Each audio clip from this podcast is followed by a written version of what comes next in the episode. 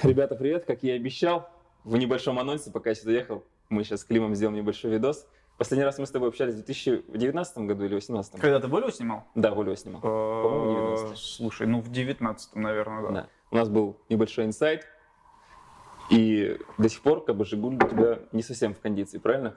Ну, он в кондиции, в такой, который и должен быть. Конечно, он еще не готов, потому что сквозь все это время, сколько мы с тобой не виделись, много чего поменялось. И постройка, она так шла волнами такими. Слушай, я правильно понимаю, что вот, если ты меня поправишь, если что, да, у тебя есть, ну, грубо говоря, кузов жигулевский, да, но он и то не весь у тебя, правильно, от Жигулей? У тебя там, по-моему, от BMW была сзади интеграция, либо что-то еще? Ну, мы говорим про новую машину. Да, про новую. Сейчас мы только про новую. Да. В 2019 году мы решили построить новую машину, не опираясь на концепцию предыдущей, совершенно новую. Mm-hmm. Вот. И идя по этому пути мы зашли очень далеко. Мы отошли от изначальной концепции, мы по ходу очень много чего меняли, мы много чего хотели делать сами, а по итогу обратились к инженерам, которые полностью закрыли наши потребности. Mm-hmm. И в итоге это получилось скорее уже... автомобиль близкий к такому киткару. То есть, если у старой машины с «Жигулями» достаточно много общего, mm-hmm. то у этой совершенно ничего, кроме объединяющих их моторы и коробки. Они одинаковые на обеих машинах. Да. Просто мы решили максимальную ставку на все поставить. Просто, видишь, у меня... Да я думаю, как и у других людей, кто в автоспорте не как бы да, есть некоторые, знаешь, такой, диссонанс называемый, да, потому что есть у тебя, насколько я помню, ты ездил в национальном классе, да, правильно? То есть там есть ограничения по двигателю, по доработкам двигателя и по, почему еще, по подвеску можно было менять на какую-то регламентацию, да? Самое важное, что эта машина, она легитимна в России, в чемпионате и в Кубке России. Я могу на ней ехать. В абсолюте? Или все-таки нет, 2000? Нет, в 2 литрах я могу на ней ехать, а старая машина, которая сейчас по краске, я могу на ней ехать 1600. Ага. Вот, то есть мы, когда строили ее, всегда, как бы с натяжкой, конечно, но мы всегда оглядывались на наши требования, потому что все равно когда-то мы думали, какие-то гонки мы здесь поедем. И как оказывается, не ошибались, потому что теперь мы поедем в наши гонки. Вообще ты планируешь в этом году ехать в наши гонки или пока не разрешится ситуация в Европе? Леш, ты знаешь, я сейчас не имею такого далекого горизонта планирования, куда мы поедем, и у меня нету даже точной даты, к чему мы готовимся. Потому что учитывая такие глобальные перемены, во-первых, мы сейчас в Эстонию ехать не можем. Вот. А во-вторых, не имея теперь дедлайнов, мы взялись за обе машины. То есть изначально мы не планировали так готовить старую машину. Да, жалко, что сейчас ты не можешь ее показать, но... А я думаю, фоточки мы приделаем сюда. У тебя там были выложены в драйве в какие-то раздетые. Да, мы их приделаем. Более того, что она, я думаю, на этой неделе уже вернется сюда. Мы решили ее привести в новое состояние. Она будет... выставочная. Она будет не хуже, чем это. Потому что... первоначальный план был просто как бы ее законсервировать, поставить в угол как заслуженного ветерана. Да, я помню, потому что ты говорил, что у тебя нет возможности содержать 2 гоночные машины в 2019 году еще. То есть у тебя не было идеи, что ты будешь 2 боевые тачки, на которых ты будешь там... Вот видишь, за все это время все поменялось. Да. Теперь у меня будут 2 независимые боевые машины, то есть там ничего их не объединяет. И поэтому... мы решили, что, во-первых, эта машина заслужила, а во-вторых, как-то, не знаю, нехорошо иметь ее иметь с ней же вопросы. Они там мелкие были за 10, за 11 лет трудовой карьеры. И мы решили их все решить разом. Много времени Андрей потратил сейчас на нее, и она скоро сюда вернется, и она будет Персик, конечно. Вот. То есть там новая проводка, много, по кузову там очень много мы вопросов решили. Почему нет? Я видел у тебя на фотографиях просто остов и каркас был в машине. Да. Она была полностью... Просто по-другому никак. Угу. Потому что, это, знаешь, вот все это время, как бы мы хорошо не подходили к подготовке техники, но все вот эти 10 лет были такие моменты, когда ты знаешь, как в детстве тебя попросят убираться, а ты под ковер раз, притоптал, и вроде все нормально. Да, и гонку проедем, пойдет, да. И ты гонку проедем, и сезон проедем, и 2, и 3, и как бы вот это все таким становится все бугристым, и мы решили все это сделать разом. Ага. Вот, поэтому сейчас нету дедлайнов. Если мы... Такой важной целью в этом году была эта вот эстонская мировая гонка. Сейчас мы на нее не поедем. И поэтому техникой занимаемся сейчас. Первоначально старой машиной, потом новой. И то есть вот когда это все, когда мы закончим, тогда мы и посмотрим, как бы, знаешь, как птенец. Вот вылупимся из яйца стройки и посмотрим, что у нас есть вокруг, куда мы можем ехать. И вот. Так что... Мне даже нравится, если честно, такой темп, потому что если ты куда-то торопишься, то с одной стороны ты точно успеешь, а с другой стороны ты не всегда сделаешь то, что хотел, и много будет, там, наверное, компромиссных решений. Сидит, да? Да, а сейчас мы вот в таком как бы в инженерном фокусе. Буду и периодически, знаешь, возвращаться к нашему тому диалогу, потому что, ну, можно его называть такой отступной точкой, да, начальной. И там, когда мы с тобой разговаривали по поводу того, что ты ездишь на «Жигулях» уже столько лет и не переходишь на какие-то иномарки, да, ты говоришь, что это, ну, дорогое удовольствие, ну, то есть в плане гонок это дорого приезжается, да, за каждый этап. Но у тебя сейчас, как я понимаю, машина тоже уже перешла из разряда бюджетного в плане компонентов. У тебя подвеска своя, да? Трансмиссия, получается, ну, то есть все свое. Подвеску уже тебе разрабатывали, да? Вот да, Леш, на самом деле та позиция, она уже, как я говорил, она сильно очень поменялась в процессе постройки, потому что этот автомобиль, ну, уже очень небюджетный. Вот, да. Вот, но... Ну, я по-прежнему люблю «Жигули». Что теперь с этим делать? Вот. И скорее уже не это фокус, чтобы построить дешевую машину. Эта машина уже дорогая, она, ну, очень дорогая. Я имею в виду, дорогая не в плане создания машины, понимаешь, что гоночный автомобиль это было дорого, а в плане его эксплуатации на гонках. Я еще ее не эксплуатировал. Ну, ты же прикидывал, допустим, если у тебя кастомные рычаги, там, допустим, эти же стоят, и если у тебя его там, может, завернет или оборвет где-то, тебе же надо будет где-то его снова брать, да? Более того, мне надо его изготовить до того, как у меня возникнут с ним проблемы, и сейчас мы этим будем заниматься. То есть ты планируешь на своей базе предприятие, да, это все полностью кастомизировано. Да. То есть изначально вообще была идея в том, чтобы большинство деталей, которые надо делать мехобработкой, сделать здесь, чтобы с ребят инжиниринг, с ребят разработка этого всего, мы делаем это сами. Но решили так не делать, во-первых, из-за загрузки производства, а во-вторых, все-таки из-за отсутствия опыта. Опыта имеешь в виду с нашей стороны, но сейчас, когда все это уже пришло, все это делали ребята в Москве, мы посмотрели, мы можем все это делать, в принципе, проблем нет. Главное, то есть вы взяли именно изделие, посмотрели, что в принципе конструктивно ничего такого сверхъестественного там нет. Ничего, мы делаем сложнее, поэтому необходимое количество зипа на нее будет. Вот и все. Алюминий, да, правильно там используется? Ну, передняя подвеска вся алюминиевая. У тебя сзади стоит вайсфаб вроде, да, был? Да. То есть это, в принципе, готовое решение, которое можно купить. Да, в интернете щелкаешь. За 3,5 тысячи евро его можно купить. Но, в принципе, сейчас, мне кажется, будет проблематично его привезти, наверное. Есть уже каналы, без проблем. Ну, понимаешь, дрифтеры всей Руси никуда не делись. Ну, слушай, если посмотреть... Этот ручеек.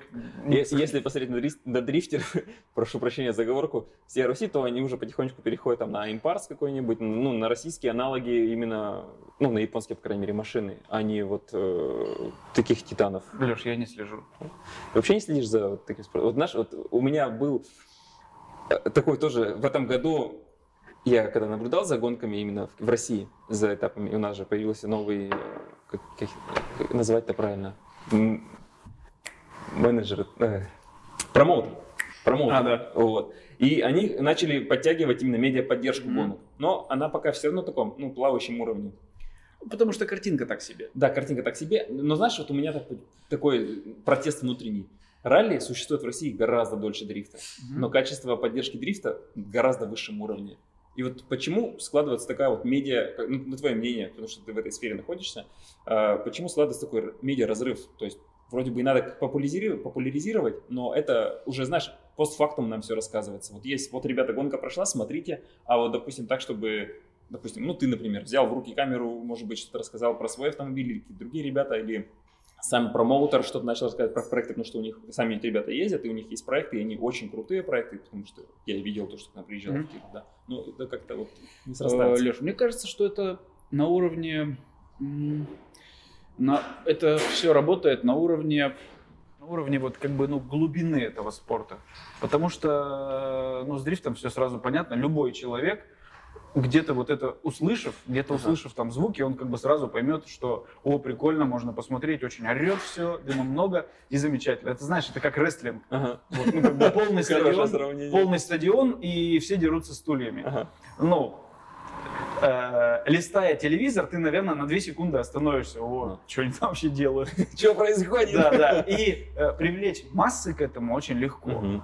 А с нашим спортом это, знаешь, скорее как... Ну, надо придумать, какой пример. Сложного спорта, но не очень зрелищного. Потому что наш спорт, он как раз сложный, но не такой зрелищный. И поэтому массового зрителя вот так вот туда привлечь его не получится. Все равно, так или иначе, зритель должен разбираться или быть таким кулуарным. Потому что массового зрителя интересует только, знаешь, в Ютубе там топ ралли крашес. Ага, и все. Ну да. И все, то есть интересуют только проблемы. А для того, чтобы за этим спортом следить, смотреть, надо все-таки в нем немножко разбираться. И поэтому, мне кажется, это скорее, как, знаешь, как пытаться показать красиво там марафонский забег. Ага. Ну попробуй сделай это красиво, как бы люди бегут, кто-то падает, но они бегут. Это же очень сложно. Согласен. Вот. Но сделать из этого красиво, мне кажется, что намного сложнее, чем из рестлинга. Там достаточно как бы набрать мужиков, дать им стулья и все. И плюс ограниченный квадрат, да, октагон там или шторинг. И все. Поэтому я думаю, что тут дело вот в самой глубине спорта. Если здесь все просто понятно и именно вот, ну, на массового зрителя, то у нас с этим намного сложнее. Вот мое мнение было то, что все-таки видишь, ну, исходя из того, что я все равно снимаю, да, немножко гонки. Вот я сталкивался с проблемой именно протяженности спецучастков, да, то есть если дрифт, это, грубо говоря, там пятно асфальтовое, где ребята по конфигу проезжают, то здесь надо там из 15 километров выбрать участок, где встать и посмотреть, и быть уверенным в том, что здесь будет классно, либо пробросы какие-то будут, либо повороты динамичные, либо ты приходишь и понимаешь, что ты промахнулся. Леш, об этом и речь. Ты совершенно прав. Именно в этом и речь, что показывая такие длительные по дистанции и по времени картинку, ты должен, ну, очень много быть опыта или удачи для того, чтобы показать что-то классное. И по большому счету вот наш спорт, он больше для тех, кто в нем участвует, вот, для тех, кто его смотрит. Ага. То есть это такой спорт, ну, как бы... Эгоистов, да. Мне очень это нравится, потому что все для тебя, вся эта узкая дорога, сугробы, все эти елки, они только для тебя и твоего штурмана.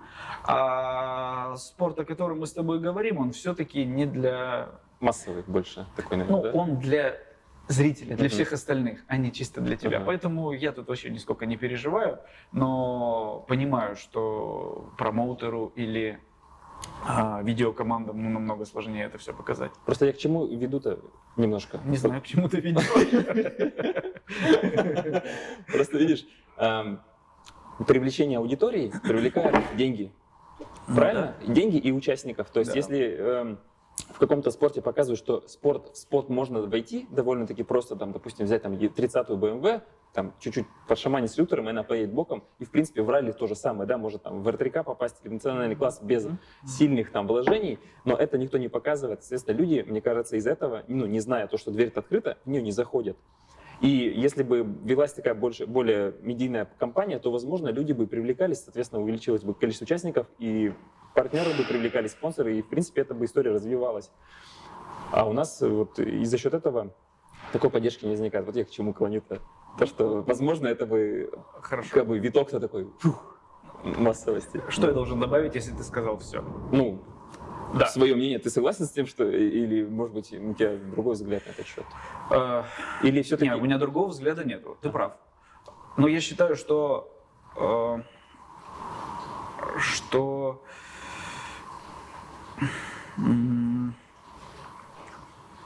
Ну, это важнейшая работа, вот это вот медийное освещение, поддержка и как бы вплетение медиа-составляющей в структуру ралли. Да. Это важнейшая вещь. Но сказать, чтобы вот там раз и все стало легко и появились спонсоры, ну я честно не думаю. Я не думаю даже, что у дрифтеров так вот прямо все легко. Другое дело, что компаниям, кто работает в этом бизнесе, им самим важно, интересно и престижно содержать команду или иметь какое-то отношение. Это уже, мне кажется, такой типа другой уровень, а не то, чтобы идет освещение и какой-то руководитель, посмотрев на этот видеоматериал, такой: да, дайте-ка я кого-то поддержу. Другое дело, что уже сами компании, сами заинтересованные люди пытаются войти вот в эту историю. Поэтому это важно, но сути спорта это не меняет. Я, честно, не вижу такого, что... Взаимосвязи вот этой плотной, да? Ну, она есть, безусловно. Но вот такого, что стоит качественно делать ее, и как бы все побегут с деньгами. Про партнеров. Я правильно понимаю, что у тебя есть якорный партнер в движении? Или они просто, скажем так, тебе помогают? То ты есть знаешь, это, Леш, не такой формат. Якорный партнер или якорный, мне кажется, это такой бизнес-термин. У меня есть друзья. И они мне друзья, с которыми мы прошли через много лет, много разных соревнований и серий, и мне кажется, что нас обоюдно все устраивает. Ну, то есть мне хочется понять, знаешь, вот то, что дружеские отношения, это все, ну, понятно, да? Но есть какие-то обязательства? Нет. Нету, да? Вот просто... Мы изначально строили... наши отношения на этом. Потому что я не профессиональный спортсмен и никогда им не стану. Все-таки спонсорские контракты в этом и заключаются, в том, что у тебя есть обязательства. Этим же дрифтерам сейчас на самом деле очень сложно, потому что, подписываясь с кем-то, ты обязан охват. Их не интересует суть соревнований, их интересует охват. До кого ты смог это донести, кому ты смог это показать, сколько у тебя просмотров, лайков, колокольчиков. Вот это серьезно, то есть вот это, ну как сейчас все эти KPI, это интересует спонсоров, а не победа или твоя там... Значит, сколько ты очков заработал? Да, то есть это никого не интересует. Почему я опять же говорю как бы про рестлинг и прочие вещи, понимаешь? Все-таки я думаю, не думаю, а знаю, что вот так идет это все. Поэтому вот, я забыл уже о чем. Мы говорили про сотрудничество, про обязанности именно эти. Наши отношения всегда строились именно таким образом, что я выбираю серию, я выбираю какие-то дополнительные соревнования сбоку, и ребята просто поддерживают мой выбор априори. Я как-то сначала там объяснял, писал что-то, а потом мы просто поняли, что ты все нормально, мы хорошо понимаем друг друга, да, и вот, то есть я надеюсь, что все это продолжится, и я думаю, что это устраивает обоюдно обе стороны, а все, что есть остальное, там, вот, шок-терапия, это ребята, которые подвеску разрабатывали, М1Д-рейсинг, это московские ребята, которые автоспортом торгуют. Это что там еще у нас? Ну вот Левел, которые в том году ребята взялись за электричество для новой машины. То есть это в целом просто ребята, которым в кайф, которым поработать с интересной техникой интересно. И перед кем я не успел испортить репутацию. Такое тоже бывает. Ну не знаю, надеюсь, нет. Вот. И все. То есть это скорее там не поддержка, это просто там, хорошие цены. И все. Это очень приятно, вот именно то, что в таком формате, в таком интересном и в плане интереса в круге это все происходит. Ты знаешь, когда много лет занимаешься одним и тем же, вот именно одним и тем же, появляются такие встречные течения, когда люди или компании на тебя выходят и говорят: слушай, вот у нас есть штука, пробуй, для тебя без денег, держи. И в моем случае тоже такие вещи есть. Предположим, там электроника в новой машине сделана в Питере. Ребята такие, прям фанаты всего этого. И, дашборд, по-моему, 1 ПДМ и что-то что-то еще, я уже забыл. Вот, то есть они мне просто все это отправили бесплатно, пожалуйста, ну, давай. Угу. Я даю. Вот, также с левелом, то есть ребята сами на меня вышли, типа, у тебя хороший автомобиль, так, хороший подход, ага, но... Но чего-то не хватает, да? Ничего-то не хватает. А давай мы сделаем соответствующее электричество. Я сначала даже не поверил, потому что представлял, с какими автомобилями они работают. Я специально в Москву съездил, ага, поговорил, руку пожал, что это реальные люди, что это, знаешь, что это не люди из глянцевых журналов. И мы моментально поняли друг друга, ребята все сделали замечательно. Так что, то есть, когда одно делаешь долго, есть встречные лучи света, ага, а не только тебе это надо. Ну, поскольку мы как-то плавно перетекли опять к новому автомобилю, у тебя можешь, вот, не знаю, как-то вкратце, может быть, объяснить именно, как сейчас, я сейчас попытаюсь сам сформулировать, потому что у меня этот вопрос он был довольно-таки, скажем так, насущный, потому что если мы берем национальные классы, вот я, по крайней мере, когда вижу, кто участвует в российских, да, гонках, там около, внешне, как минимум, там, может быть, подыски около стоковой машины. То есть там нет таких вот глобальных, прям вот глобальных доработок, как там, возьмем, длинноходная подвеска, допустим, да, там, изменение базы, вот этого всего. И типа, зачем я это делаю? Нет, да? Вот насколько честно твое действие с этой машиной? Как я говорил, в начале, эта машина легитимна. Угу. То есть она пройдет любой техком у нас в стране. Ну, то есть это доработки, все вот строительство машины, оно не то, чтобы такое сверх какое-то прям инновационно-технологически глобальное. То есть оно... Я думаю, что этот вопрос надо разделить на две части. Давай. Ты пытаешься задать два вопроса в два вопроса. Наверное, потому что я не могу. У меня в голове такой небольшой разрыв происходит тем, что я вижу, и с тем, что я читал, то, что делал с машиной, да, и с тем, что я видел на гонках, то, что сейчас. Смотри, это законно, это легитимно. Угу. Вот. Это ответ на первую часть вопроса. Давай, ответ на вторую часть вопроса, почему так мало людей заморачиваются, я не знаю. Наверное. Я заморачиваюсь, а они нет. Потому что это твоя жизнь. Потому что, да, мне нравится, я сам командую своей маленькой жизнью. Вот. Дело в том, что это неправильный путь. Если мы говорим о титулах, о победах и о результатах, то это неправильный путь. Твой путь неправильный. Мой неправильный. Вот. Намного правильнее просто сейчас купить, даже не купить, я не знаю, арендовать национальную Калину. Она, наверное, она в умелых руках будет быстрее. Она быстрее, дешевле в 5 раз, она... эффективней, выражаясь современным языком, да, она как бы эффективнее, как спортивный снаряд. Вот. И намного проще выиграть и чемпионаты, Кубок России, это точно. Вот. Но я же говорил еще тогда и всегда, не устаю повторять, что мне инженерная часть нравится ничуть не меньше. Если бы я любил только ездить, а есть такие ребята, которые вообще как бы, не особо понимают, как их машина работает, но очень быстро ездят. Если бы я любил только это, я думаю, что у меня своей машины бы не было. Я бы ехал 15 гонок в год, арендуя какую-нибудь машину, и все. Но мне это не особо доставляет интерес, потому что победить где-то и выиграть какую-то серию, это здорово, но...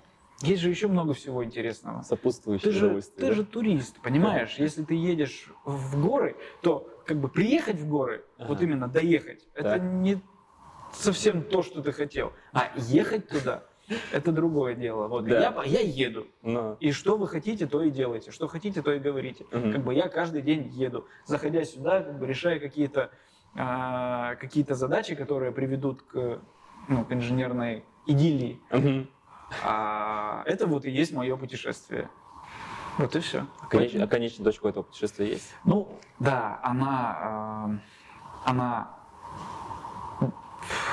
была, сейчас она просто как бы поменялась на такую более туманную, потому что мы хотели проехать эстонский этап мировой, который WRC, который мировой, мы хотели проехать уже на этой машине. И если бы у нас сейчас была возможность туда ехать, то мы бы не занимались старой машиной, она бы стояла в углу, и весь фокус был бы вот на этой. И вы бы успели ее собрать? Я думаю, что мы бы успели. Просто сейчас вы не торопитесь? Сейчас мы не торопимся, потому что... Потому что ничего не понятно. Вот, поэтому... не сильно горюем по этому поводу. Вот и все. У тебя есть какие-то ожидания от нового автомобиля? То есть вы что-то предполагали вот, с внедрением, допустим, как сказать-то, с внедрением новой подвески, с разработки ее, с двигателем, у тебя же двигатель, правильно, тоже уже другой получается? Или нет, одинаковый. Моторы, коробка одинаковая на этих машинах. Все, понял-то. Окей, ну вот, значит, по телеметрии, по подвеске. Ну, это самое главное. В принципе, это вот самая такая интересная часть, от которой мы ждем много, потому что ходы подвески, ну не в принципе, а ходы подвески как на R5, на современных. И на легкой машине с такими ходами, ну не то чтобы я не ездил, в принципе вообще рынок не представлен такой техникой. Вот, и мне это очень интересно. Возможно будет, ну давай там немножко, как сказать-то, пофантазируем. И, вот ты соберешь этот автомобиль, его возможно будет дальше клонировать? Ну, то есть, если тебе прежде скажут, Клим, я хочу, у тебя тачка просто вообще летает, я хочу такую же. Такое реально вообще будет повторить как-то? Допустим, не то, чтобы именно ты сделал, вот вообще повторить. Я понял. Нет, ну, конечно, реально повторить.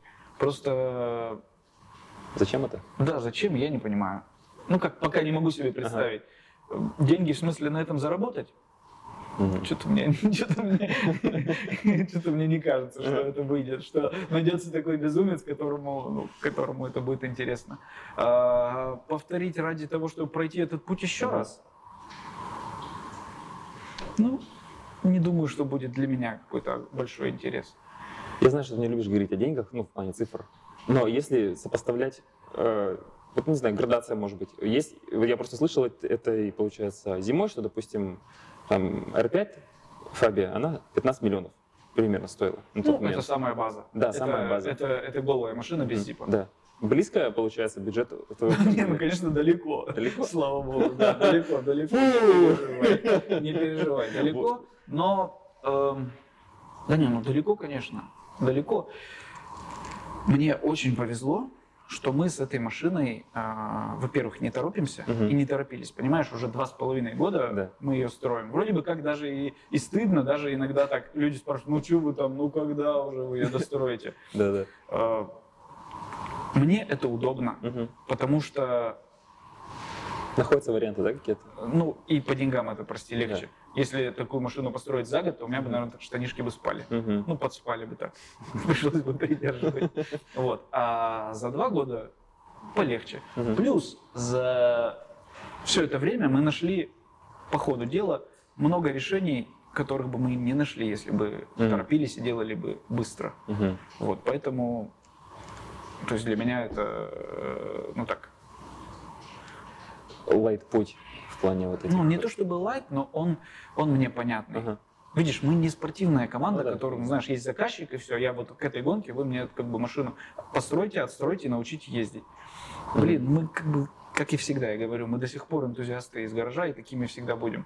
Хотим едем, хотим не едем, хотим строим, хотим не строим. И нам никто, такая свобода. Да, нам никто выбор. Тут не указ. Поэтому то, что мы строим ее так долго, это уже плюс. Конечно, были моменты, когда в Москве она зависала, там, я понимаю, что там 5 месяцев ничего не происходит, все эти локдауны, одних закрыли, вторых закрыли, и ты уже слюнями брызгаешь, ну когда, мы договаривались, что всего там вы за полгода успеете, вот эту часть проекта сделаете, и там ничего не происходит.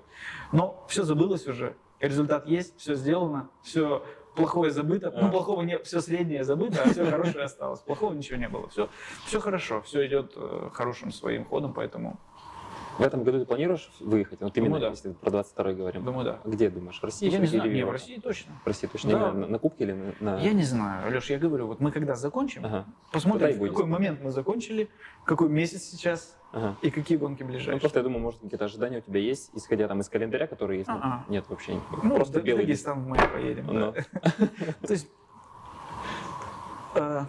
знаешь, с одной стороны, не останавливаем усилия, а с другой стороны, немножко плывем по течению. Просто видишь, бывают такие истории, когда человек что-то делает, но не имея конкретной точки дедлайна, он как бы, знаешь, настолько сильно размывается, что теряется мотивация, допустим, или там видение конечной цели. И, допустим, вот то, что есть проект, он есть, он где-то вроде бы живет потихонечку, да, но когда он будет, не знаю, вот завтра может быть, а может завтра и не быть. А потом мы вообще, надо ли его делать? Леш, ну это... Не твоя история. Не моя, не наша эта история, потому что, во-первых, все-таки я не один все это делаю, а во-вторых, как типа так размыться настолько, что и не ездить никуда. Ну, для чего мы собрались, для чего мы это построили, для чего та машина, для чего мы все это построили. Чтобы не ездить, чтобы типа расслабиться и я не знаю, когда я дострою. Ну, как бы сидеть отверткой, ковырять вот так. Ну, для чего? Но ты 2 года не ездил, не участвовал в гонках? Да. 2 года, получается, да? Да, 19-й, нет, 20-й и 21-й. Да. Как на тебе сказалось это время отсутствия простой вот этот? Ты знаешь, с пользой, потому что много полезного я сделал за все это время. Полезного в жизни, Миш? Да, именно вот в моей, в обычной жизни. Много семейных забот, работы очень много, потому что все эти локдауны тоже сказались, ну, как бы разные были. Ну, да, разные ситуации. Вот, поэтому я считаю, что для меня все идет как надо мне, ну, нам, как бы нашей команде на пользу. Мы же в этом году начали выступать, то есть мы проехали Вятку, мы проехали Борду, мы проехали 2, ну, одну эстонскую, одну латвийскую гонку, ну, как бы проехали, которую не проехали, когда нас по ковиду развернули. То есть в целом мы... готовы были полностью весь сезон ехать так интенсивно. И мы до сих пор готовы. Другое дело, что мы немножко фокус сейчас сместили, вот и все. То есть лучше мы подготовим всю технику, а потом... Ну, то есть представь, я смогу ехать, у меня будет 2 автомобиля, я смогу ехать... Очень круто. То есть в одном классе могу здесь, в одном могу здесь, и они будут полностью готовы. Поэтому, мне кажется, это чуть даже важнее, чем ехать, несмотря ни на что. Вот там оголтело, вопреки всему, готово, не готово, наплевать. Вот. Я считаю, что подготовка – это большая часть путешествия. То есть я не из тех, кто, знаешь, последнюю секунду бросает, берет паспорт и едет. И мне очень нравится весь этот движ. Ты сейчас мотоциклист. И вот 2 года у тебя компенсировались, наверное, машины. Слушай, да, это тоже так, с точки зрения новых впечатлений. Как тебе там плохо сейчас? Ну, то есть, вот у нас сейчас апрель, день космонавтики сегодня, тепло, плюс 13, у тебя уже есть такое щекотание в пальцах? Ты знаешь, есть, но опять же, я такой человек конструкции, что я не... понесусь вот так вот. Я вижу уже ребята, которые ездят, знаешь, грязные, снег еще на мотике где-то. Я не из тех. Я подожду недельку, подожду другую и выйду тогда, когда мне захочется.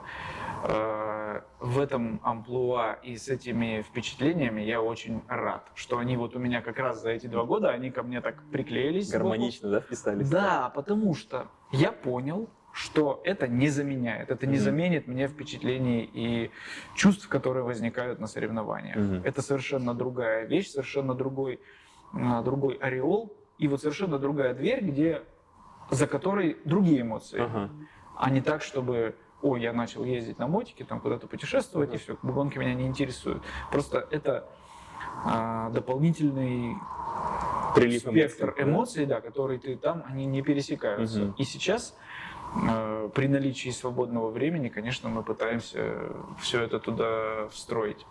То есть я купил сначала 1 мотик, сделал все, что хотел, и понял, что мне хочется еще. Я купил Африку в том году в конце, и теперь мы стараемся часто путешествовать. У нас хорошая компания. Вот в том году мы ездили в Крым, в марте. С другом ездили в Абхазию, сейчас вот на май планируем Дагестан. Это замечательное очень... Это замечательное занятие. Я прям вот чувствую вот твое вот это вот вайп от этого положительного поезда, который ты пережил, который тебе предстоит пережить. Я просто быстро вот это вот, быстро съел вот этот интерес просто ездить вечером, потому что, когда мы из Крыма вернулись, да, я все лето практически каждый день на бульварде ездил. Ну, быстро надоело, потому что нету никакой цели. Я согласен. И мне вот прям быстро надоело, и поэтому я понял, что если я хочу, а я хочу что-то еще от этого, наверное, все-таки придется такой мотоцикл на двойного назначения купить. Видишь, я как к этому подошел. Вот, допустим, я сейчас, вот, ну, у меня DRZ, и он такой, ну, фановый мотоцикл. То есть это пошалить, где-то куда-то съездить, вот туда, где бульвар ты не проедешь, допустим, на Африке ты проедешь, да, то есть мотоцикл двойного назначения. И когда вот мне скажем, такой, я упираюсь немножко в нем. У меня есть друзья, которые мне могут дать: Лех, на, прокатись. Я беру мотоцикл другой, либо быстрый, либо как раз вот такой, ну, какой-нибудь. Снял да. все Открыл все для забросы. Себя другую дверь и там пару деньков прокатался. Могу быстро проехать, там, по трассе куда-то уехать, да, что-то еще.